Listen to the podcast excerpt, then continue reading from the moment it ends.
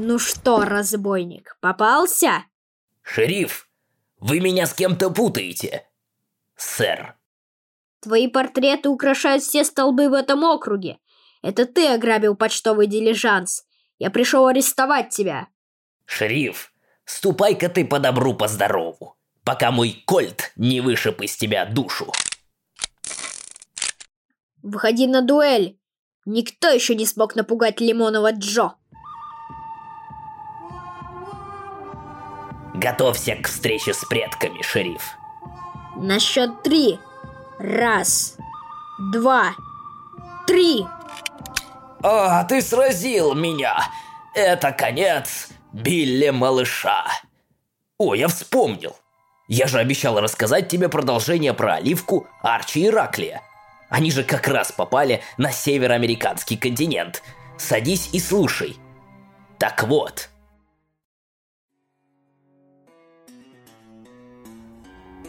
Попали наши друзья в одно из самых засушливых мест на Земле – пустыню Махаве. На многие километры вокруг ни людей, ни животных, ни птиц. Только палящее, губящее все живое солнце. Оливка, в письме точно указано, что мы должны найти раковину.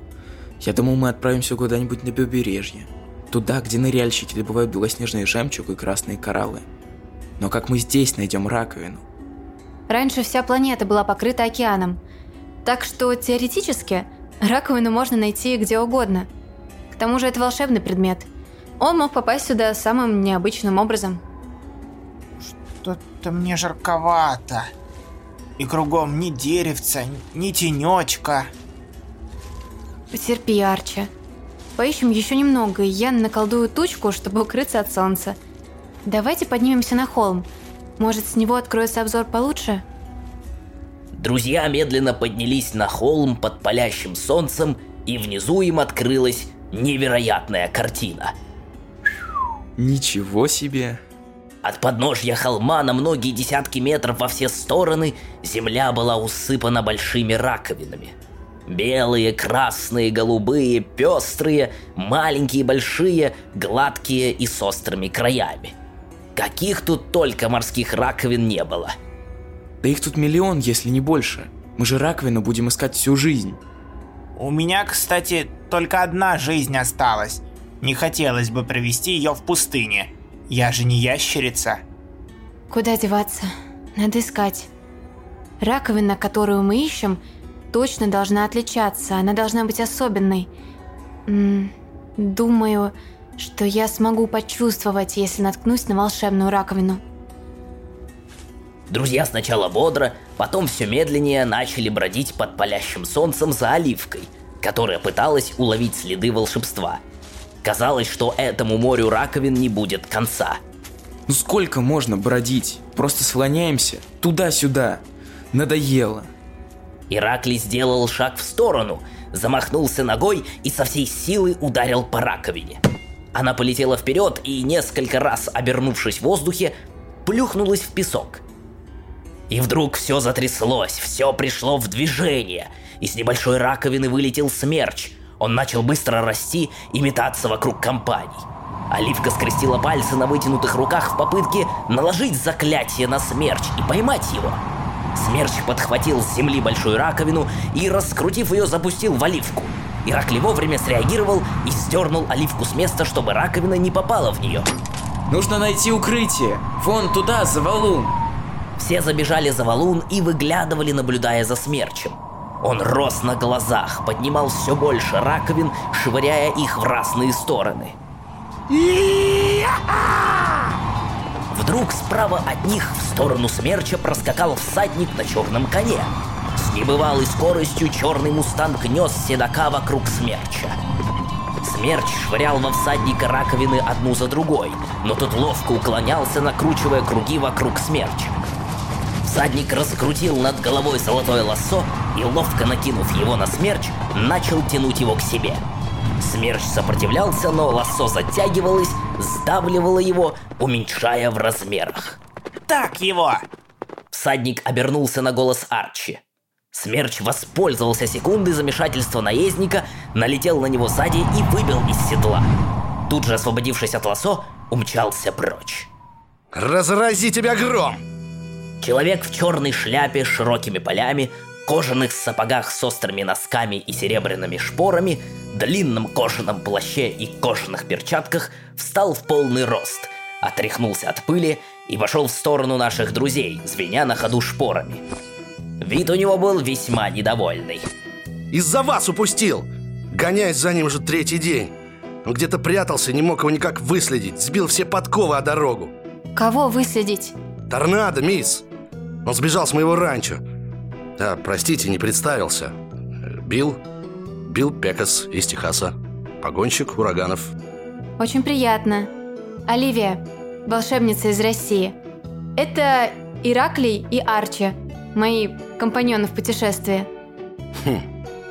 Как же вы оказались здесь, посреди этой мертвой пустыни? А, если кратко, то мы путешествуем в поисках необычных предметов. А вы, сэр, разводите ураганы на ранчо? Что вы, мисс? Я их отлавливаю и запираю на ранчо, и, сторожу там, чтобы они бед не натворили.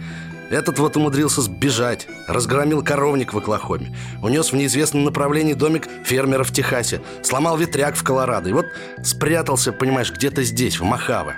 Он прятался в раковине. Вот в этой. Ираклий держал ту самую раковину, из которой вылетел смерч. Он чувствовал, как раковина будто вибрирует. Он был уверен, что это та самая раковина, которую они должны найти. Волшебная. В раковине? Такой взрослый торнадо прятался в раковине? Хм, необычно. Я бы шляпу на это не повесил. Ладно, нечего мне тут с вами болтать. Нужно изловить этот торнадо, пока он не натворил еще больше бед. Тут недалеко городок. Нужно перехватить беглеца. Вы один справитесь? Это не первая моя Родео, мисс. Мы хотим помочь вам. Только вот нам не угнаться за вашим черным мустангом. М, это расплюнуть. Билл вынул из дорожной сумки, пристегнутый к седлу, моток кожаных ремней. Это непростая уздечка. Ну-ка, котик, иди сюда. Что такое? Зачем вы надеваете на меня уздечку? Что со мной происходит? Вдруг Арчи стал расти и изменяться, и из кота превратился в крупного рыжего коня. Конь то вставал на дыбы, то начинал горцевать вокруг компании, то тряс головой и бил копытом о землю. Это был очень сильный и красивый конь. Рыжая длинная грива развивалась на ветру. Ух ты, какой красавец! А вы только в коня можете превратить? А в слона? Я хочу на слоне покататься. Еще чего не хватало? Слона! Может мне еще в бегемота превратиться? Я бы и на бегемоте покатался. Может сам уздечку нацепишь и превратишься в коня? Как там в сказке? Сивка-бурка, вещая каурка, встань передо мной, как лист перед травой. Ну все, нечего седло зазря протирать. Вперед! Глядя вслед умчавшемуся на резвом коне Биллу, друзья, не сговариваясь, подошли к Арчи.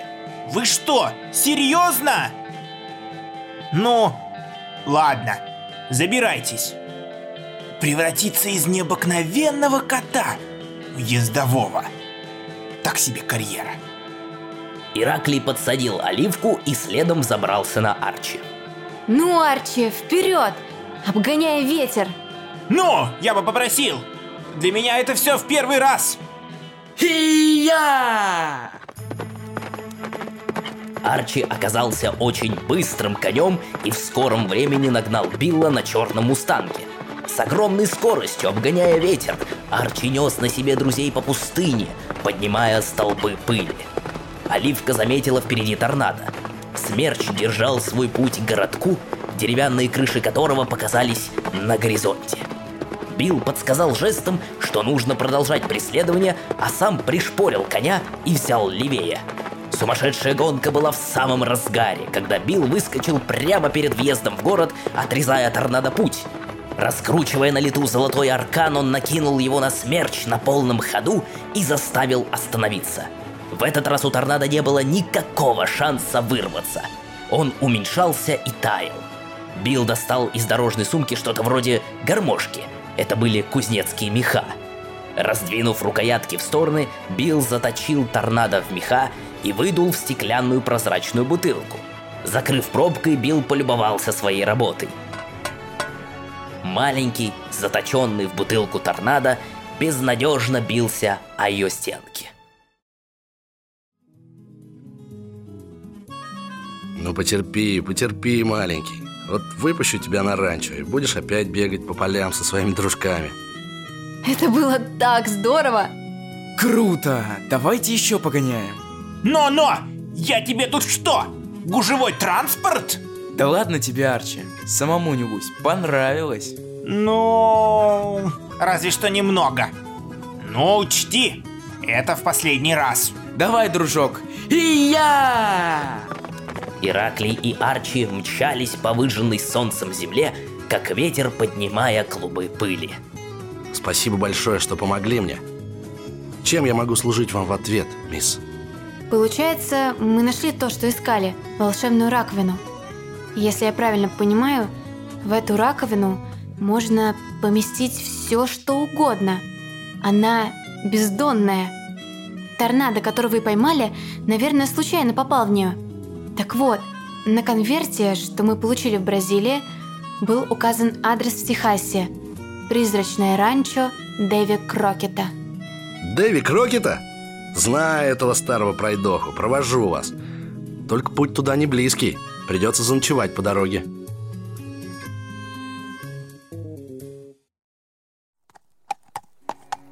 За остаток дня друзья преодолели большое расстояние. Чтобы Арчи не ворчал всю дорогу, Оливке пришлось наколдовать тучку, которая послушно следовала за путешественниками, будто на поводке, и защищала их от пекла. Проводив солнце за горизонт, путешественники устроились на ночлег под открытым небом. Билл собрал хворост, развел костер и сварил кофе. Набегавшийся в образе коня, Арчи с радостью вернув себе свои рыжие полоски, усы и хвост, которыми он невероятно гордился, урча пригорелся у костра рядом с Ираклием. И часто у вас такие беспокойные дни бывают? Частенько случаются. Сейчас уже даже не сосчитать, сколько раз я набрасывал свой аркан на очередной торнадо. Это так, мелкий, а вот первый был, ого, какой. Много лет назад это было. Поймал я в прериях белоснежного мустанга с золотой гривой. Ух, и пришлось мне попотеть, чтобы укротить его. Но на Родео мне никогда не было равных. Любого быка или мустанга мог заарканить. Сплел я из гривы того мустанга золотое лассо. Это ведь я придумал лассо и подарил его людям и научил пользоваться. Ну, это отдельная история. И вот выпал мне жребий покорить смерч. Как раз тогда ворвался в наши края лютый торнадо. Много домов разрушил, поля разорил, скот погубил. Крутился, скакал и резвился по степи, ну, словно необъезженный мустанг. Выехал я ему навстречу на своем черном повелителе вдов. Э, Зовут его так, потому что многих жен он оставил вдовами, погубив тех, что пытались моего коня приручить. Так вот, раскрутил я золотое лассо, накинул на шею урагану, а он меня из седла как выбьет. Но я не отпустил свой аркан, крепко ухватился и уловчился оседлать торнадо. Понес он меня, вырывался, пытался сбросить, но ничего у него не вышло. Начал ураган изливаться ливнем, да так обильно, что я испугался. Ведь снесет вода все на своем пути. Я давай шпорами тормозить, но от моих шпор на земле борозды и канавы остаются. Вот их ураган водой наполнил, так река получилась. И назвали эту реку люди Рио-Гранде. Прямо-таки река. Не верите, мисс? Это еще что? Вот однажды охотился я на водяной торнадо у берегов Атлантики. Ну, как обычно, оседлал, а он такой буйный попался. По всему океану меня носил до самых берегов Африки и обратно. Вот разогнался и несется в сторону американского материка, прямо к берегам Панамы. Ну, думаю, если его не остановить, так он в Тихий океан перескочит. И что? Будет меня по всему, понимаешь, Тихому океану носить? Уперся я каблуками в землю. Небольшой такой перешейчик между северным и южным континентом. Ну, пока тормозил каблуками канал, прорыл между Тихим и Атлантическим океанами. Панамский. Так ведь Панамский канал люди построили. Хм, это люди так говорят? Да. Бессовестно врут. Может, это люди пятна на Луне сделали? Какие пятна? А вон те, вон будто Луну кто-то испачкал. Ваша работа? Моя? Пек я, значит, как-то блины. Подбрасывал, чтобы перевернуть, но увлекся, сильно подбросил и забросил блин на Луну. А масло, когда блины жарю, я не жалею. Вот и прилип жирный блин к Луне. Повисел, повисел и отвалился. А пятна жирные вот с тех пор и остались. Жалко, что отвалился. Ух. Космонавты бы подкрепились, когда до Луны долетели. Космо... Космо кто? Есть такие покорители космоса. Смелые люди. Смелые? Смелые – это хорошо. Спи, ковбой. Намотался за день. Спокойной ночи.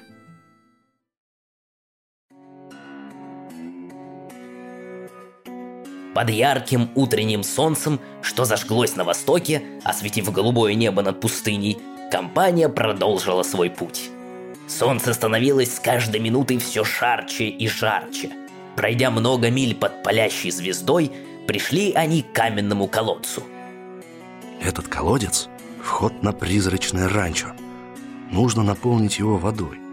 Обычно я прибываю сюда, оседлав в водяной смерч – и заставляю пролиться дождем в колодец. Я достану торнадо из бутылки, оседлаю его и сгоняю до реки, чтобы набрать в торнадо воды. Выпустить это чудище? И опять за ним гоняться? Зачем же скакать на торнадо до воды? У нас же есть бесконечная фляга. Мы сможем ею наполнить колодец. Точно, вот и пригодилось. А говорили, зачем украл, зачем украл? Ираклий достал из рюкзака флягу. Открыл и опрокинул над колодцем. Нескончаемым потоком полилась вода из фляги. Вдруг камни колодца стали покрываться мхом. Вокруг колодца земля начала оживать. Появилась свежая трава, цветущие кусты, сочные кактусы. Из ниоткуда появились и защебетали птицы. Вдалеке выросли вдруг высокие деревья. По зеленым полям с высокой дикой травой мчался табун лошадей, преодолевая жерди ограждения. Это невероятно. Вот что вода живая делает. В глубине ранчо появился дом. На веранде дома в гамаке покачивался человек, надвинув шляпу на лицо и сложив руки в замке на круглом пузе. Дэви Крокет, старый бездельник, встречай гостей! А, Билл Пегас, разрази меня гром. Какими судьбами? Проходите, проходите. Вот, привел тебе своих друзей из далекой России. Помогли поймать мне торнадо в Махаве. Догадываюсь, зачем вы пожаловали. За конвертом. К вам тоже приходил черный человек? Да, но я прогнал его. Он хотел, чтобы я менял его конверты на волшебные предметы. Но истинных своих намерений он не раскрыл. Но нет еще большей ценности для Дэвида Крокета, чем свобода делать, что он захочет и когда захочет. Я не работаю на сомнительных дельцов. Как же нам его теперь найти? Перед тем, как покинуть мое ранчо, он сказал, что если кто-то его будет искать, пусть ищут торговца львами или бинма на Тайване. Тайвань? Это же на другой стороне земли. Я открою вам портал в колодце. Мы хоть и живем в глуши, но мы тоже кое-что умеем. Тогда в путь. Спасибо, мистер Крокет. Спасибо, мистер Пекас. Это было славное Родео. Ах, мисс, для вас просто Билл. Буду рад новой встрече. И этого рыжего кота с собой берите. Из него получился славный огненный мустанг. Чтобы я когда-нибудь, еще когда-нибудь, ни за какие ковришки! Мистер Крокет подошел к колодцу и произнес заклинание. Вода в колодце закрутилась в воронку. Троица, махнув на прощание рукой и, конечно же, хвостом, плюхнулась в колодец. Портал за ними закрылся. Ну что, старый башмак, Угостишь меня чашечкой кофе? У старого Дэви Крокета всегда найдется миска бобов и чашка кофе для такого славного наездика, как Билл Пекас. Я вот только думаю о твоих друзьях. Не напутал ли я в заклинании чего? Не, не напутал. Точно не напутал. Я очень надеюсь, что не напутал.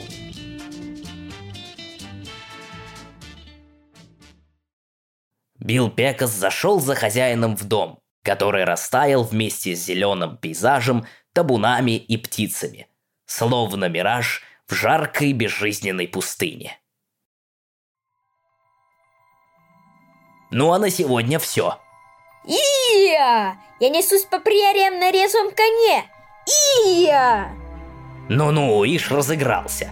Спать пора. Ну-ка давай ложись. А ты мне расскажешь, что было дальше? Про торговца львами? Оливка и Иракли будут укращать львов. Нет.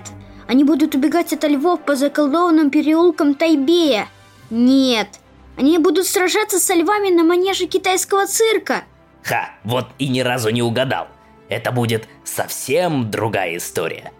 И очень страшная. Привет. Меня зовут Артур Смоленинов. Я актер. Привет. Меня зовут Ира Любина. Я руководительница студии «Поток», и в этом подкасте я озвучиваю Оливку. Хочу напомнить вам, что подкаст «Монстры под кроватью» поддерживает детский благотворительный фонд «Дом с маяком». Когда в семье неизлечимо болен ребенок, это похоже на шторм.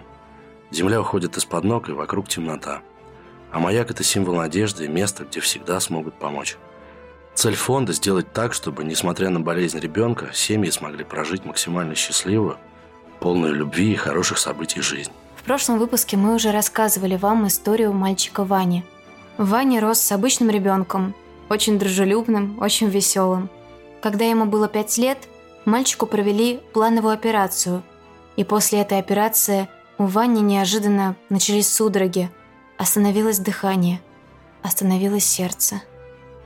Сейчас Ване уже 18, но он не может двигаться и разговаривать, а питание получает через трубку в животе – гастростому. У него бывают сильные приступы эпилепсии. Ему нужно регулярно принимать множество специальных препаратов. Сейчас ему просто необходим запас лекарств на год. И стоит это все 166 760 рублей. И мы очень хотим помочь фонду «Дом с маяком» собрать эту сумму. В описании подкаста вы найдете удобную ссылку. Перейдя по ней, можно узнать историю подопечного фонда, прочитать еще больше о фонде и найти самый удобный способ помочь. Даже совсем маленькая сумма очень важна. Я хочу поблагодарить вас за то, что вы слушаете наш подкаст, за то, что вы пишете отзывы и выкладываете подкаст в социальных сетях. Это очень помогает и нам, и фонду. Я буду очень вам благодарна, если вы потратите всего несколько минут на то, чтобы оставить отзыв в Apple подкастах или на платформе CastBox. Если вы выложите подкаст в социальных сетях и отметите нас и фондом с маяком. Все возможные способы для пожертвования ребенку находятся в описании подкаста. Я уверена, что вы найдете самый удобный способ помочь. Спасибо, что слушаете нас. Спасибо, что помогаете. Сейчас это особенно важно. Спасибо вам большое. Спасибо и до новых встреч.